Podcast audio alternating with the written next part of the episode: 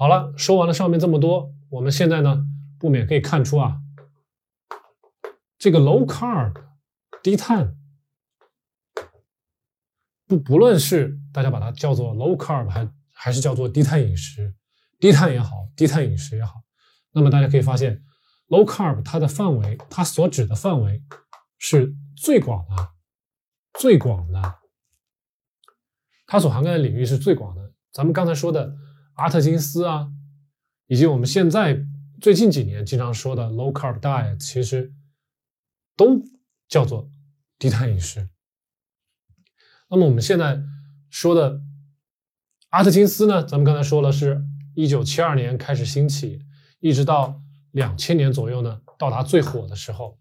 那么最近这几年，又是重新把 low carb 这个概念又拿出来了，现在呢，又发展出来叫做。ketogenic diet，然后 Dr. Berg 喜欢说叫 healthy ketosis。咱们刚才说的这个 Stephen Finney 呢，他喜欢叫 nutritional ketosis。其实它意思都差不多啊。 这个最开始的 ketogenic diet 呢，其实用来控制小儿癫痫的。小儿癫痫在咱们深圳啊，我地处深圳，其实我也了解深圳儿童医院。深圳儿童医院，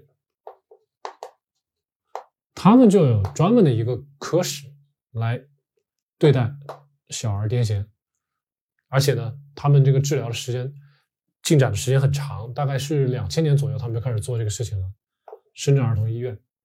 那么，ketogenic diet 它实际上是一种改良过的 low carb，因为当时阿特金斯在推广他的阿特金斯的饮食法的时候呢，是一方面是 low carb，另外一方面呢，对于蛋白质 protein 还有 fat。脂肪，它是都没有任何限制的，所以当时很存在争议。但是现在来看呢，这些争议其实也有问题。这些争议其实都是人们不了解蛋白质跟脂肪导致的。那么现在呢，大家把 low carb 改成 ketogenic diet，那么 ketogenic diet 呢，它的仍然是一种 low carb，但是呢，protein 比较。比较少，但是 fat 脂肪比较多。然后 Dr. Berg，还有刚才咱们的这个 Finny Stephen 嘛，他们俩强调的这个 healthy ketosis 或者是 nutritional ketosis，他们呢在这个 fat 这个上面把它降下来了。所以现在不管是 YouTube 还是咱们国内。还是哪里？现在比较适合普罗大众的这种生酮饮食，咱们老讲生酮饮食，生酮饮食，其实说的是 healthy ketosis 或者是 nutritional ketosis，说的是进一步改良的，叫什么呢？low carb，蛋白质呢？moderate，moderate 就是中度了，protein 蛋白质，还有呢？仍然是 moderate fat 脂肪，也是中度。所以现在，如果大家现在还有谁一上来跟你说生酮饮食不好啊？为什么呢？生酮饮食脂肪高啊？他说的是这个 ketogenic diet，那么这个是比较早期的。那么我们现在说的是什么呢？如果用中文确实不好说。你比如说什么健康生酮饮食。呃，营养生酮饮食这样翻译都不好听。大家现在了解的是，我们轻松说，甚至是大家在看其他的这些 low carb down under 啊，或者是啊 Dr. Berg，还有一些其他 YouTube 博主说的这些啊 ketogenic diet，那么咱们指的都是所谓的 healthy ketosis 或者是 nutritional ketosis，都是改良过的。一个是 low carb，蛋白质中度。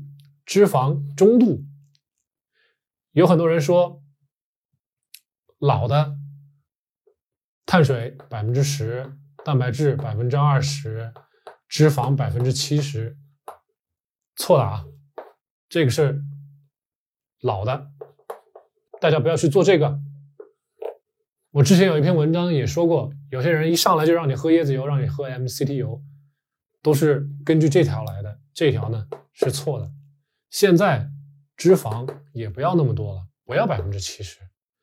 蛋白质呢因人而异，脂肪不要百分之七十。那么现在的情况，目前最新的进展就是这样子啊。那么希望大家听一些其他的博主再说生酮饮食的时候，一定要注意这一点啊。不要再落入这个老的圈套了啊！不要再落入这个百分之七十脂肪的这个老的圈套了，也不要盲目的一棍子把这个生酮饮食给打死了。所以呢，现在刚才咱们还说，Canberry，他老喜欢说 Carnivore，老喜欢说纯肉饮食。现在我在网上还看到有一些叫什么 P 一饮食，就是蛋白质对能量卡路里的这种饮食，这种饮食都是网友起的名字啊，大家记住啊，这都是网友起的名字。但是呢，ketogenic diet 这个是在医学教科书上是可以找得到的，这个是真正有定义的啊。很多的这种 carnivore diet 是没有定义的，它只会告诉你啊，全部吃。呃，动物的肉啊，动物的内脏啊，基本上完全排除掉植物食物。那么在定义上，在教科书上是没有对 carnivore 的定义的啊，这个是没定义的。大家记住这一点。当然了，healthy ketosis、nutritional ketosis 这个两个呢，在教科书上也没有定义。但是，就说在论文里面，在一些讲座里面，大家是这么提的。咱们可以把一些其他的，比如说 carnivore、P1 啊，加上咱们前面讲的这个阿特金斯啊，英文里面有一个词专门来形容它，叫 fad，fad diet，叫流行性流行性饮食啊。流行饮食什么意思呢？过几年可能它这波浪就过去了，所以大家要理性看待。现在互联网上各种各样的这种饮食啊，这种饮食介绍啊，饮食方法啊，这种都叫做 fad，流行性饮食，要不了几年它就走了。所以大家需要最后抓住的是不变的东西，是一直有科学在研究的东西，是有得出科学定义、科学结论的东西。ketogenic diet。好了，前面刚才说了那么多，咱们现在来总结一下啊。那么。咱们前面一共说了五个，如果大家仅仅只是想了解生酮、断食以及呢具体该怎么做，那么 Berg Dr. Berg 一个人就可以把这两个事儿帮你完成了。那么大家仔细去看 Dr. Berg 的视频就可以了。那么如果像一些年纪比较大的朋友，有人已经有糖尿病了。那么又不希望通过药物吃很多的药物来控制糖尿病，想通过其他的途径来改变现状的话，那么 Jason 方他通过断食，通过生酮饮食来帮这些糖尿病患者来逆转糖尿病。那么大家可以去 YouTube 上去找 Jason 方的这个视频，他呢这方面比较权威，而且呢大家可以尽管可以去拿他的结论去做参考。第三点。如果一些朋友比较年轻，比较有开拓精神、有冒险精神去尝试的话，那么 carnivore 纯肉饮食，咱们刚才也说了，它是一种流行性的饮食啊，不好说将来过几年之后结果会怎样。但是，如果有些朋友想尝试 carnivore，那么又不知道 carnivore 具体要怎么做。平时一些细节该怎么注意？那么，咱们刚才说的 Canberry，它是一个比较好的视频的来由啊。Canberry。第四点呢，就是 low carb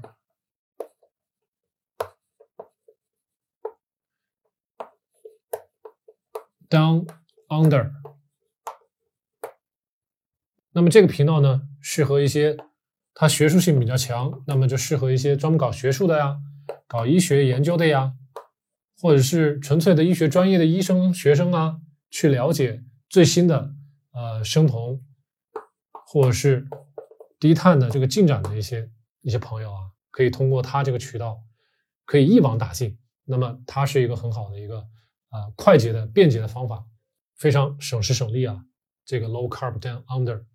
好了，以上说的四点呢，都需要大家去 YouTube 上自己去找原版的啊，最好去找原版的，自己去看，自己去听。那么对大家需要有一定的英文的听力的一些要求啊，大家也许能找到一些翻译的版本，但是这种翻译的版本呢，一个是他们不是很专业啊，再一个呢，现在网上有很多那种把原声去掉。自己配上呃中文的那种翻译，这种叫配音的，这都不好说啊。这个可信度不知道有多高，他们到底有多专业，翻译的到到底有多好，中间有没有篡改一些东西，这个咱们都不知道。这个可信度是有问题的，所以呢，大家尽量还是去找原版。节目的最后呢，我想给大家说一下，咱们中国有句老话叫。尽信书不如无书啊。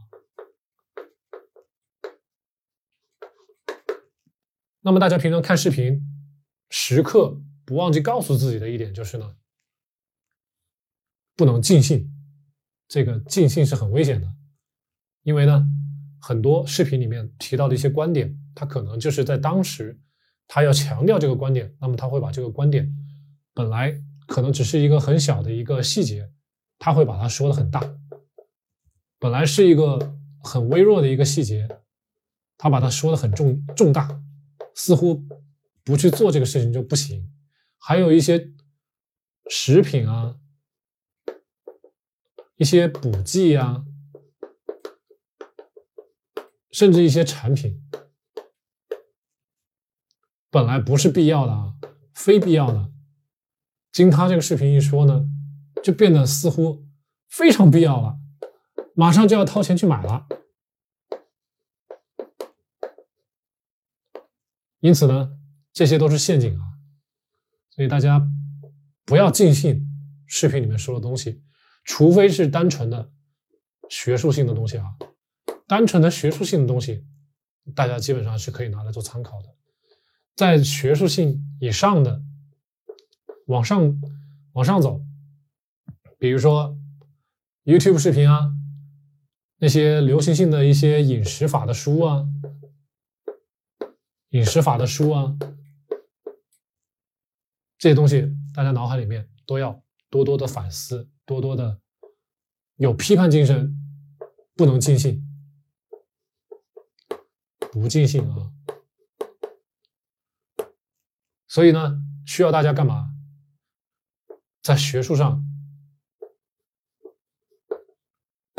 在知识上要有充足的储备啊，这样呢才能最好的武装咱们的大脑啊，有自己的独立的思考性，那是自己做的决定，那就没有什么问题。那如果被人牵着鼻子走，那就是问题。好了，咱们今天的节目就到这里了，我给大家介绍了四位医生啊，然后呢加上一位机构，大家呢将来。不论是在 B 站啊、小红书上啊，还是最好原版 YouTube，大家自己去去找啊。我已经给大家做出了一个比较，大家呢根据自己的需要可以去找这些人，Dr. Berg、Jason Fang、这个 Canberry，还有这个 Low Carb Down Under，大家都可以去找。希望这期视频对大家有一些帮助啊。那么如果有任何的疑问呢，可以在我这个视频下面留言。希望大家。不要忘记给我点赞、收藏，还有关注咱们的频道啊！好了，感谢大家收看，我们下期再见。